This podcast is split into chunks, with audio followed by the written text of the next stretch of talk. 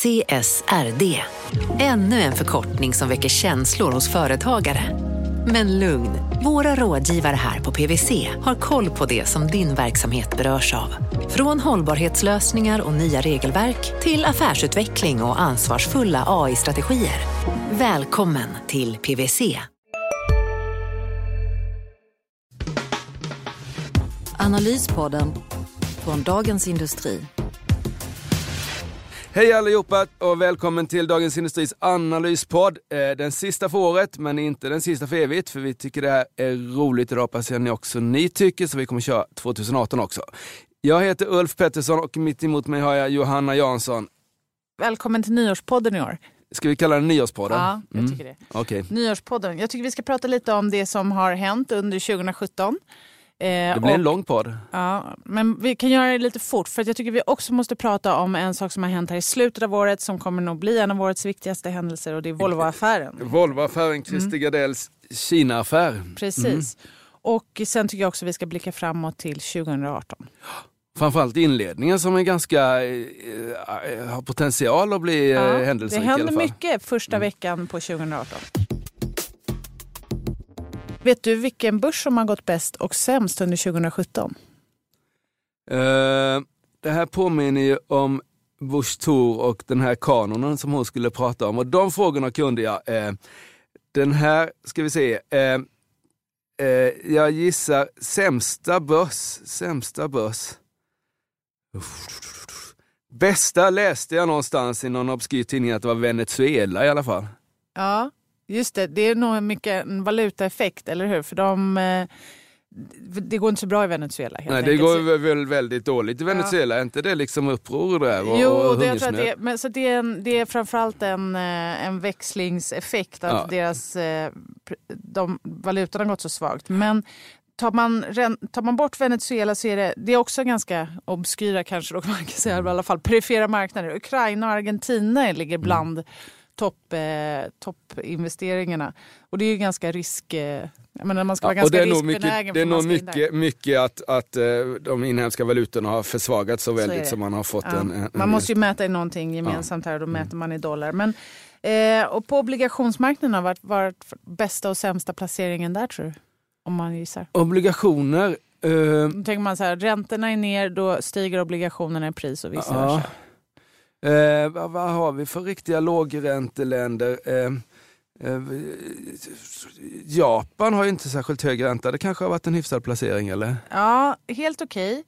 Eh, men, eh, men den bästa faktiskt, och det kanske handlar om mer eh, liksom, överraskat lågt ställda förväntningar, är Grekland. Jaha. Så, Och det är väl lite så här Europas comeback. Det har ju liksom, blev ju inte så mycket av den politiska turbulensen i Europa som man hade befarat i början av året. Men vi fick Macron, inte Marine Le Pen i Frankrike. Och, ja, men det ser lite bättre ut. Och, Ja, det är spännande med Grekland. Jag sprang på Torsten Jansson på New Wave här bara för någon vecka sedan. Och han, det visade sig att det här Orrefors, glasbruket som han köpte, eh, hade väldigt stora affärer i, i Grekland och sen försvann de under finanskrisen. Jag tror det var ner, jag tyckte han sa 90 procent av försäljningen i Grekland. Men nu har det vänt upp då, eh, från låga nivåer men Mm. vänt upp rejält. Och det kanske är liksom, Grekland kanske är på alltså, gång. om Europa håller i sig, vi får väl se vad vi säger om det Ja. 2018. Men Mm det, liksom, temat 2017 blev ju liksom en hel del stök, in, liksom, eller potentiellt stök, men ingen riktig katastrof någonstans. Och Europa har ju varit en positiv överraskning efter att som sagt, de här valen gick bättre än, än vad man hade kunnat befara. Eh, det har också, jag kan ge dig en ledtråd, då, det har också präglat valutamarknaden. Bästa och sämsta valutan, eller bästa valutan, vilken kan det ha varit Eh, 2017? Det vet faktiskt jag och då har jag inte läst på i förhand men jag vet att det är euron bland de större. Sen finns det säkert Ja. någon liten som eh, isländska kronor. Jo men så. Men om man tänker G10-valutorna, de Ja. största, så är det faktiskt euron. Den har gått plus 8,5 procent handelsvägt. Ja. Och eh, det kanske var en del som trodde att det skulle vara dollarn eftersom Fed fortsatte höja räntan. Men om man hade läst Dagens Industri så visste man att det inte skulle vara så. För att Nej, och den börjar, väntade alltså de, räntehöjningar får inte särskilt stora valutaeffekter. nej, och de, de kom ju in fel, eller fel vet jag inte, men, men dollarn var ju ganska hög sista december förra året efter vi hade haft ett bra rally i, Trump-rally. i, i Mm. Trump-rally där. Så det är klart att då blev 17 lite svagare för, för dollarn. Mm, och det, precis, så blev det. Men det, vi får se vad som händer 2018. Mm. Sen har vi haft en del eh, rekord också under 2017. Eh, Bitcoin har slagit nya rekord dagligdags. Ja, Ja. Det- Stockholmsbörsen har slagit rekord. just det. Ett antal gånger började i februari. Ehm, Sen hade vi en svacka under våren och sen så kom den igen och, och här mot slutet har det gått riktigt bra. Så det har varit ganska många rekord. Och S&P 500 också, Jättemånga rekord. Även där. Mm. Och även Storbritannien. Men det är också som sagt, de, börsen har gynnats av ett svagt pund där. Just det. Mm. Mm. Euroaktierna har inte riktigt eh, gått lika bra som, eh, som euron. Men, eh, men det kan Nej, men det är kanske är förklaringen att det är lite jobbigare för att exportera från, från eh, Europa när eh, euron har gått så starkt. Så kan det vara. Och en, ett till rekord. En aktie som slagit rekord i år. Mm, Det är inte En H&M. Nej, det är inte H&M. Det är inte också H&M. ett tema för och det, 2017. det är inte Fingerprint Cards. Nej. Eh, men jag vet ju att eh, Christer Gardell här i veckan var väldigt nöjd med sin investering till slut i Volvo. Så den, den var ju faktiskt uppe på all time high eh, här i slutet av året efter ett jätterally eh, under 2017. Men ska vi prata lite om Volvo? Jag är nyfiken. Vad, vad betyder det här? Betyder, ska man ta rygg på Christer Gardell och göra en exit i Volvo nu? Eller ska man... Ja, det skulle jag väl säga att man ska göra. Det är rätt att aktien var ner i samma dag som affären eh, tillkännagavs och eh, den kommer fortsätta ner tror du? Eller? Ja, det tror jag, för det här blir ju ett... Eh, ja, det- är mycket osäkert och ingen har riktigt vågat uttala sig. Eh, men jag har liksom inga sådana såna dubier, utan jag pratar på. Eh, och då så är det ju så här att eh, Geely har köpt 8% av kapitalet och 15% av rösterna i Volvo, Sveriges omsättningsmässigt största bolag av den här eh, Christer Gardell. Eh, och det, man kan ha många åsikter om det här. Men om man tar aktien här, så vad kommer hända nu då? Jo, kineserna kommer ju aldrig sälja Volvo. Alltså det här att, utan de kommer ju eh, på något vis, antingen slår de ihop det med Volvo Eh, cars så småningom, om nio år eller elva år eller fyra år eller något. Men jag tror inte de säljer, jag har aldrig hört talas om att de säljer några sådana här strategiska maktpositioner i A-aktier som de har nu. Så det kommer finnas kvar där. Och då tror jag att eh, eh, eftersom vi lever i en kapitalistisk sägs det, kortsiktig värld så tror jag att aktien kommer missgynnas åtminstone på kort och medellång sikt av den här nya ägaren. Och det är ju lite krångligt med en ägare till 8 i det bolaget och sen så äger han 100 i Volvo Cars och så ska liksom hitta synergier där på något sätt och, och det kan man göra om man äger, äger bägge påsarna men här är han ju faktiskt bara en liten, om en ganska stor så att säga, i- ägare i AB Volvo. Så jag tycker det är en affär och tar man hur det har sett ut i Residor eh, Alltså hotellkedjan här i år när de har fått in en kinesisk eh, majoritetsägare i sig då, jag tror de är uppe i 50 procent det här HNA, så har ju det varit katastrofalt för aktien. Och det är liksom det här med corporate governance och sånt funkar ju inte alls. Och det har avgått styrelseledamöter och sånt där. Nu tror jag inte det blir sån kris i Volvo här för Li Shuxi tror jag, ja, eh, har ju skött Volvo Cars med den äran. Det har ju liksom gjort fantastiskt där och verkligen gynnat eh,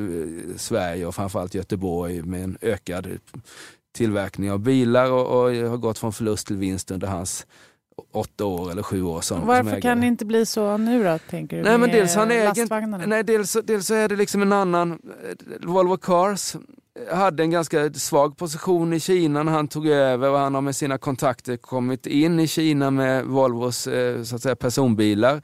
Så det står för 20% av försäljningen i Volvo Cars. Tar vi AB Volvo, alltså lastbils-Volvo, så, eh, så finns ju de redan i Kina genom Dongfeng som de äger. Eh, så de är en, ganska en stor aktör i Kina redan idag. Så jag tror inte han bara sådär på samma, samma det, fiffiga samma- sätt. Nej.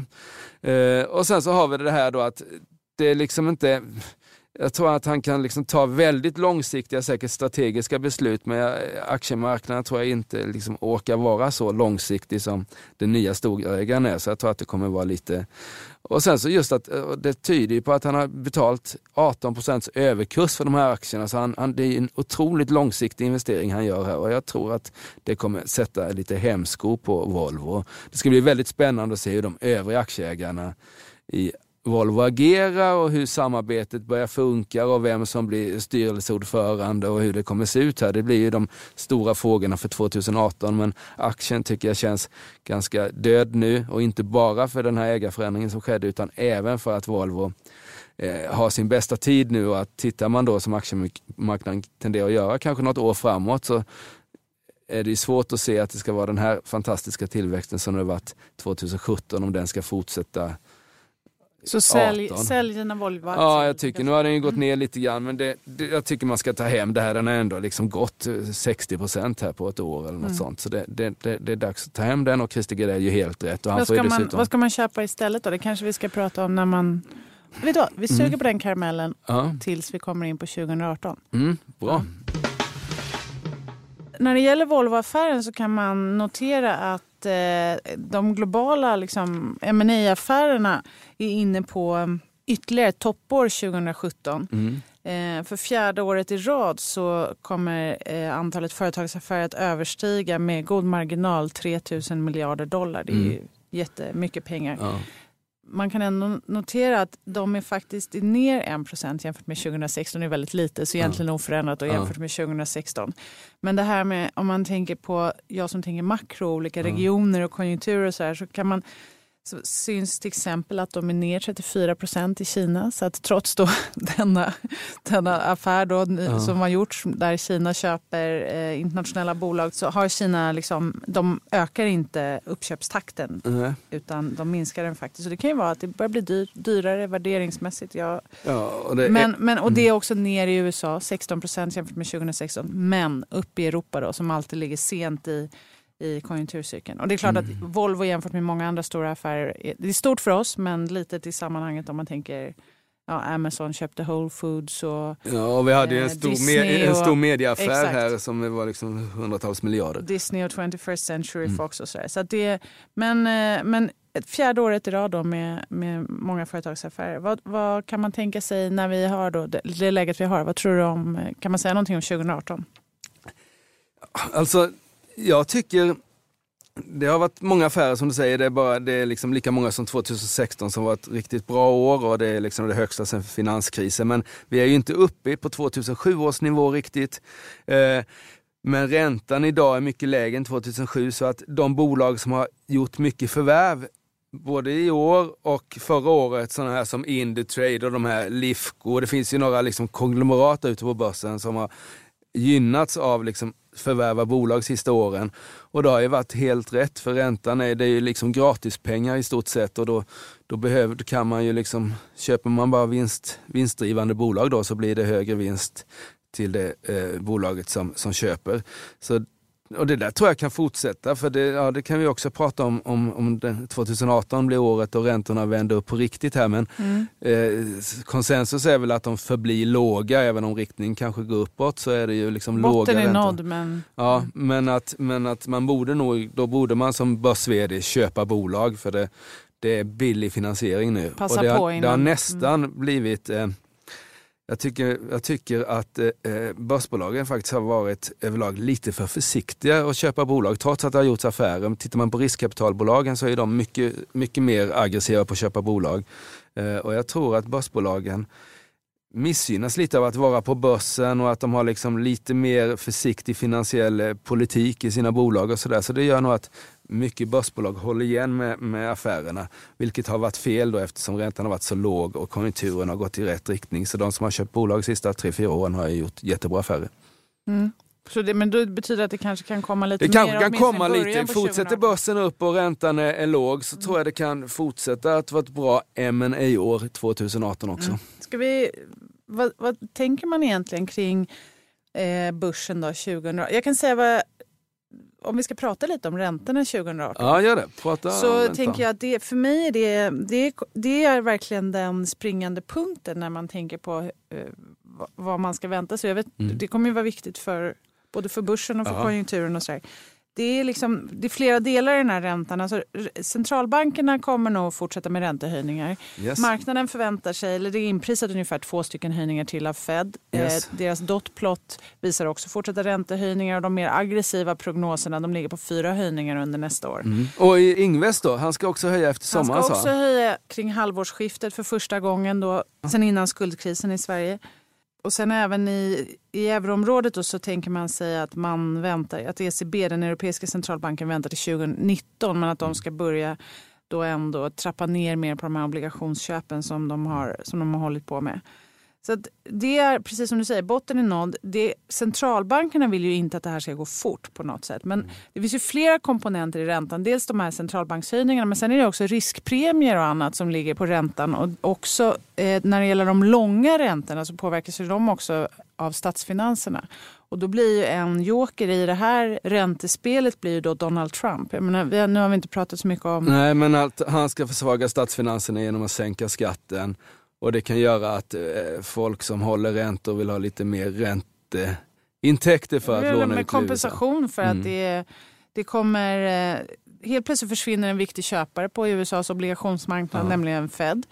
Eh, och sen samtidigt så tillkommer någon som vill sätta sprätt på mer pengar, Mm. nämligen Trump. Och det betyder ett större utbud av obligationer samtidigt som efterfrågan då inte blir lika hög. Så att det borde tala för högre räntor. Och som, om man säger nu med den amerikanska tioåringen som är på ungefär 2,4 procent. Det är ju väldigt nerpressade nivåer om man tänker att ekonomin växer med 2 procent och de ändå har 2 procents inflation. Den borde ligga kanske dubbelt så högt. Mm. Jag menar, det skulle bli problem om den steg så mycket så fort. Så då Mm. kommer ju Fed säkert behöva ändra sin strategi på ett eller annat sätt. Men det, det här är liksom... Eh, Men om du fick gissa då, eh, eh, och jag lovar att glömma bort det så jag inte ska ställa dig till svars om ett år när vi står det här. Men eh, amerikanska räntan 2,4 den långa. Går den över 3 tror du? I år? Nästa år? nej, men den närmar sig tre skulle Ja. jag säga. CSRD. Ännu en förkortning som väcker känslor hos företagare. Men lugn, våra rådgivare här på PWC har koll på det som din verksamhet berörs av. Från hållbarhetslösningar och nya regelverk till affärsutveckling och ansvarsfulla AI-strategier. Välkommen till PWC. Ni har väl inte missat att alla takeaway förpackningar ni slänger på rätt ställe ger fina deals i Även om skräpet kommer från andra snabbmatsrestauranger. Exempelvis... Åh, sorry. Kom, kom åt något här. Exempelvis... Förlåt, det är något skit här. Andra snabbmatsrestauranger som... Vi, vi provar en talning till. La, la, la, la, la. La, la, la, la. Och den svenska då, vi, har, har vi plusräntor på tioåringen Ja, nu? det har vi. 0,7 procent. Men den ligger ju mycket lägre och vi dras ju liksom, hålls ju tillbaka av... Eh, ehm, Men eller- dubblas den till 1,5 tioåringen? Ja, det vet katten. Ja, alltså nu ska i och för sig eh, Riksbanken har- smetar ju ut liksom hur de går ur sin obligationsportfölj. Nja, knappt. Knappt. Den stänger på 1,3 då om ett år. Ja, 1,2 säger vi då. 1,3. Ja, men det, det är mellan tummen och pekfingret. Och det här På är ju börsen räntor... är det ju femårsräntorna också som spelar roll, eller hur? Ja, fem eller tio, det, Fem eller det, tio, kan, det kan vara detsamma. Femårsräntan är fortfarande på minus, men eh, tror jag i alla fall om den inte har stigit sista, sista dagarna. Eh, Men så är det. Men alltså, räntorna är på väg upp. Det, får Ja. inte, det ska inte gå för fort. Centralbankerna vill inte att det ska gå för fort. Men de kan inte bestämma över allt å Nej. andra sidan. Utan då har man också... Eh, och när det gäller den svenska räntemarknaden, där spelar ju också bostadsmarknaden. Det kommer ju vara superintressant. Även om vi inte har pratat så mycket om det just den här podden så har det varit den stora grejen här under hösten. Den Ja. eventuellt vikande svenska bostadsmarknaden. Och det kommer ju påverka riskpremien på Sverige, såklart. ja, för vi har ju utländska, eh, alltså våra bostadsobligationer är ju finansierade mycket av Ja, det är banker och bostadsobligationer och där finns ju utländskt kapital också som Så som så att säga gör saker och ting lite mer flyktiga. Men, men poängen är i alla fall att Fed då från, de blåste upp sin balansräkning från 900 miljarder eh, dollar till 4 500 miljarder dollar i samband Mm. med finanskrisen. Och nu ska de dra ner då omfattningen till kanske 2500-3000 miljarder dollar. Så den kommer fortfarande vara större. De kommer, ba- centralbankerna kommer ha större balansräkningar än innan krisen men, men de ska dra ner på dem. Och det betyder att de då en, så mycket efterfrågan på obligationer kommer försvinna från marknaden. Och de- det här kommer nog bli mest synligt, tänker jag. Alltså om man tittar på det, det är liksom, internationellt så har finansmarknaden fått en, liksom en, en skjuts av den här likviditeten från centralbankerna. Den avtar nu. Mm, Och den kommer också, det kommer bli mest tydligt när ECB drar ner ytterligare och då är vi någonstans i mitten på 2018. Mm. Så räntehöjningarna sker, andra, ränteuppgången som du... Det är räntehöjningar Den kommer och andra halvåret kanske? Ja, kan, något sånt. Mm. Mer tydligt. Bra. Det var ju tydliga svar så jag ställer gärna fler frågor. Eh, Ja, om vi tar kronan då.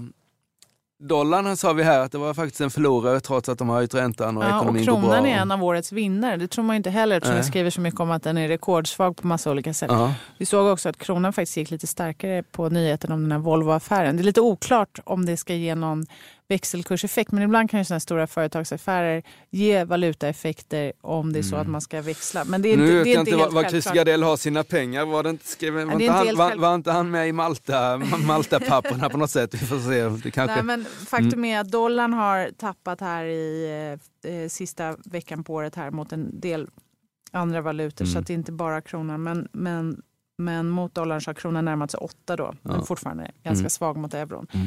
Ja, men det är, Riksbanken tittar ju fortfarande på den svenska kronan.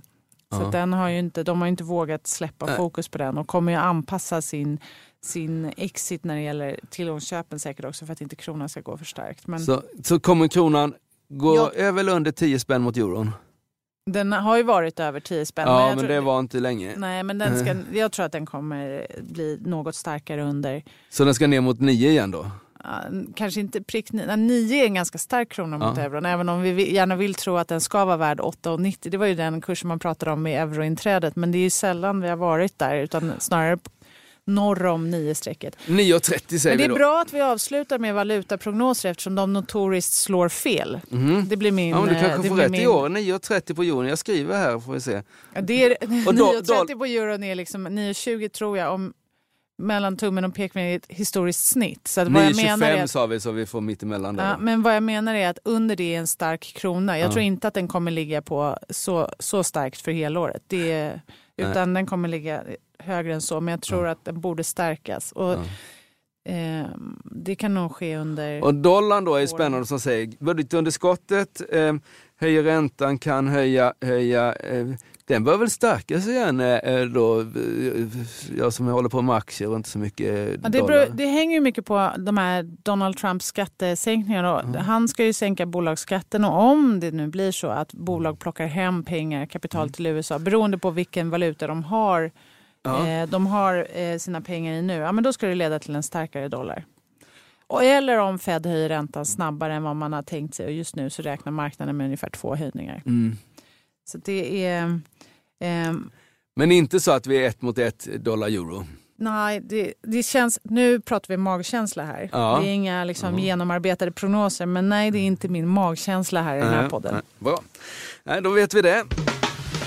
Eh, men om vi ska gå över från mina valutaprognoser som är absolut som sagt det mest skakiga man kan göra till börsen då. Vad, hur, eh, vad säger din Min magkänsla. mage om börsen 2018? Jag var nog skeptisk till 17 och tänkte att den inte skulle gå upp i år också, men det gjorde det ju.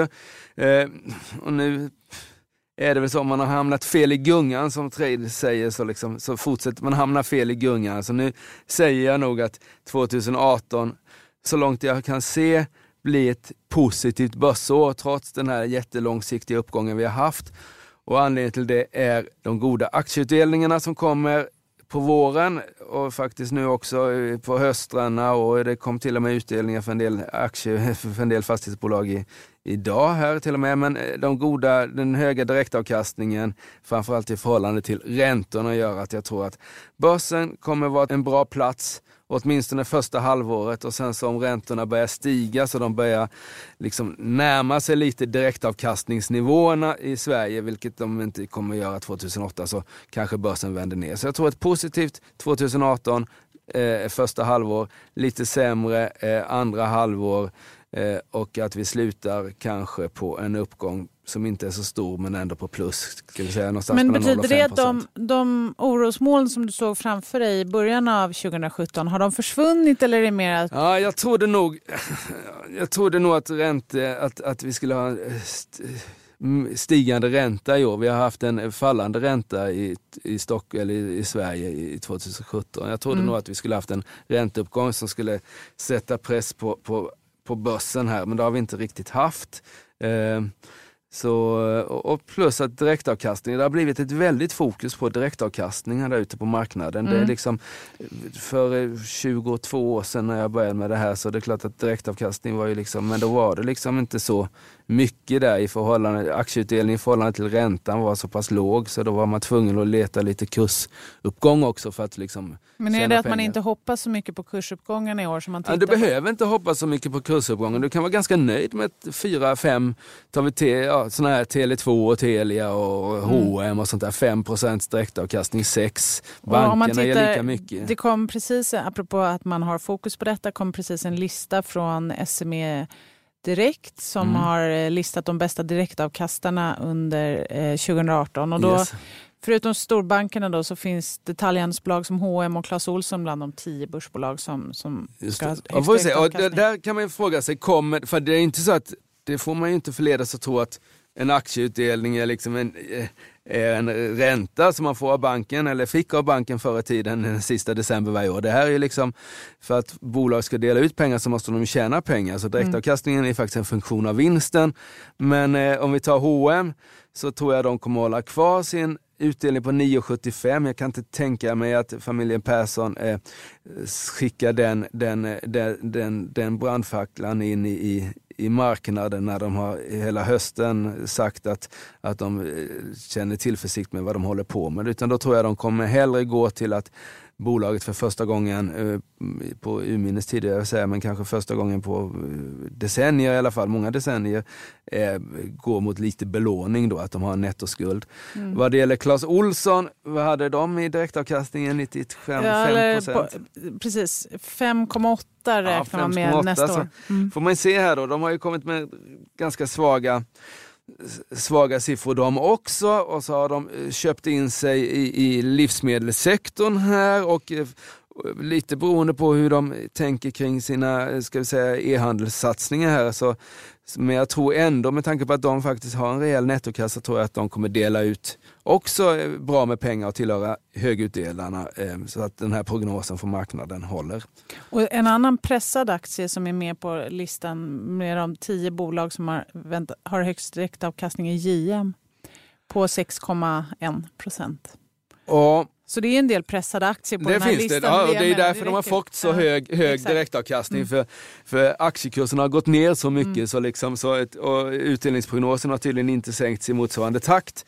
Eh, Vad det gäller H&M, eller vad säger vad det gäller JM så är ju det Ja, det blir ju väldigt spännande att se hur mycket fastigheter de lyckas sälja, för det är liksom det som är förutsättning för att de ska dela ut pengar. Eh, Jag är lite mer, jag känner mig mer trygg med H&M's utdelning och till och med Clas Ohlsons utdelning än vad jag gör med JMs utdelning just i Så vågar stund. du dig på några, vad ska man göra med sina pengar om man vill placera dem på börsen här i början av 2018? Ja, det är mycket som är nedtryckt av, av eh, jag såg här att eh, Rune Andersson fortsätter köpa kappal. Jag såg att eh, eh, Öresund med Kvibergssfären fortsätter köpa MQ. Det är jättelågt prissatta aktier. Eh, framförallt MQ skulle jag nog köpt lite grann ändå. Där är det 7% direktavkastning. Trots hur det ser ut och sådär med e-handel och sånt skulle jag ändå gjort det. Nobina har jag skrivit om det här bussbolaget ger 6% direktavkastning och har till och med kommit med en bra rapport. Det är Mm. också en utdelningsaktie.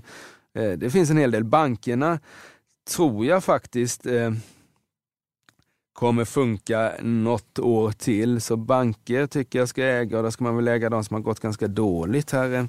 De har ju faktiskt inte gått så bra i år generellt Nej. sett bankerna så det skulle jag nog ägt ett par banker kanske, Swedbank och Nordea. Swedbank toppar om vi då återigen med eh, 6,4 Ja, det är, inte, det är inte dåligt på Swedbank tycker jag inte. Nej, ja, men spännande. Och eh, sen lovade vi också att vi skulle titta, det händer en hel del första veckan 2018 faktiskt. Ja. Eh, det blir ju lite så också när det är mycket helger och så man får samla både statistik och annat som ska komma ut. Vi får viktiga siffror från USA Yes. eh, med sysselsättningen Mm. 5 januari. Eh, och den tuffar på. Eh, Är det, veckans viktigaste grej tycker du av alla dessa siffror? Ja, det, den är viktig. Eh, och även de här företagsenkäterna, PMI och ISM som då visar vart, eh, eller vad företagen tror om konjunkturen. Och då ser man ju den här, än så länge, en liksom, tendenser till avmattning i USA. För de har gått bra väldigt länge och de ligger tidigt i konjunkturcykeln. Eh, medan Europa ligger, är lite på efterkälken då, kommer senare i konjunkturen. Men det är fortfarande höga nivåer. Så det, Men de är liksom lite... De här, vi har ju haft liksom över 60 i, i Sverige, har vi inte det? jo. Och det, känns, det, det känns som de är fel, har blivit felaktiga, alltså att, men att lite- historiken inte är jämförbar med dagens Lite siffror. så. Alltså för att här pratar man om att om företagen tycker att det är bättre eller sämre jämfört med månaden innan. Och de säger så här, ja men det ser bättre ut. Mm. Men däremot så har inte den liksom faktiska statistiken eh, Alltså BNP, produktionssiffrorna, den hårda statistiken Mm. har inte varit riktigt lika stark. Så att mycket har legat i förväntningarna. Men, men det Mm. är också så att 2007 så var den faktiska tillväxten den var eh, 2017. 2017. Mm. Det jag skulle säga var att 2017 var den, eh, den mest synkroniserade tillväxtåterhämtningen i världen sedan 2007. Ja. Så, det, eh, så det, var, det, det har gått bra 2017. Men, och så att det mattas av nu så är det ändå fortfarande bra nivåer. Men, men det är ändå liksom en början på en avmattning i USA. Så är det, tycker jag. Bra, eh, och vad händer då? då? Eh, höga siffror, det är stigande börs, eh, Mm. Ja, förutom arbetslösheten som ska ner. Precis. Och då marknaden oroar sig. Sen får vi lite inflationssiffror för euroområdet, preliminära siffror. Marknaden oroar sig lite för att inflationen ska ta fart. För man tänker så här, "Ha, då ska centralbankerna behöva höja räntan och då knäcker man börsen och placeringen. Och så här. Jag är inte lika orolig för det. Jag tänker att problemet är snarare om inflationen inte tar fart och, och räntorna stiger ändå. Mm. Ja. För det kan ju mycket väl hända, precis som vi var inne på med Donald Trump och annat. Om inflationen tar fart så visar det ändå att företagen kan höja sina priser och de kan hålla liv i sina marginaler och så där. Så att det, jag är inte så rädd för inflationen, utan mer rädd för att räntorna ska sticka ändå. Precis. Och det blir en spännande start på 2018. Är det något annat som är liksom 2000, du pratade om räntan här eh, som en nyckelfaktor 2018. är Ja, det, det något, jag tycker det är ett det absolut finns inga sådana spännande, ja vi har ju ett val i Sverige. Är Vi det, har ett val i Sverige, vi har även val i eh, delar av Europa. Så man kommer nog ändå ha det här liksom, politiska riskpremierna.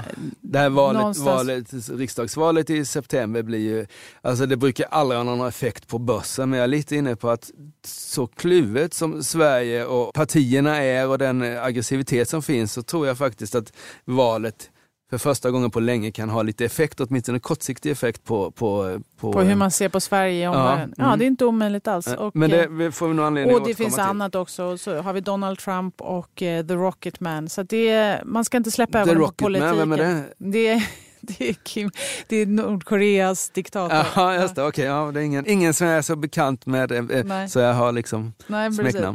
Eh, men så att, politik kommer absolut vara ett fortsatt tema, det Ja. tror jag. Men jag tror också att centralbanker och eh, räntor kommer i, i, få mer uppmärksamhet i 2018 än vad de har haft 2017. Ja.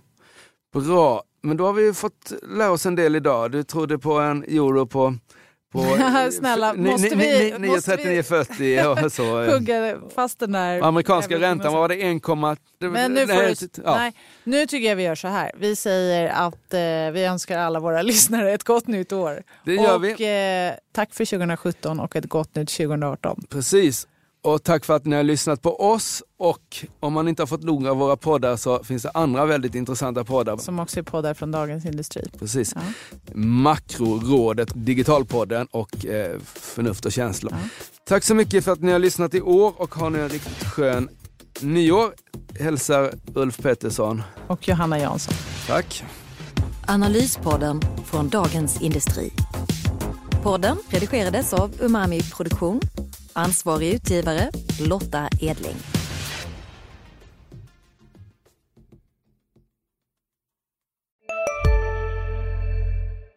CSRD. Ännu en förkortning som väcker känslor hos företagare. Men lugn, våra rådgivare här på PWC har koll på det som din verksamhet berörs av. Från hållbarhetslösningar och nya regelverk till affärsutveckling och ansvarsfulla AI-strategier. Välkommen till PWC. Var du än är och vad du än gör så kan din dag alldeles strax bli lite hetare. För nu är Spicy Chicken McNuggets äntligen tillbaka på McDonalds. En riktigt het comeback för alla som har längtat.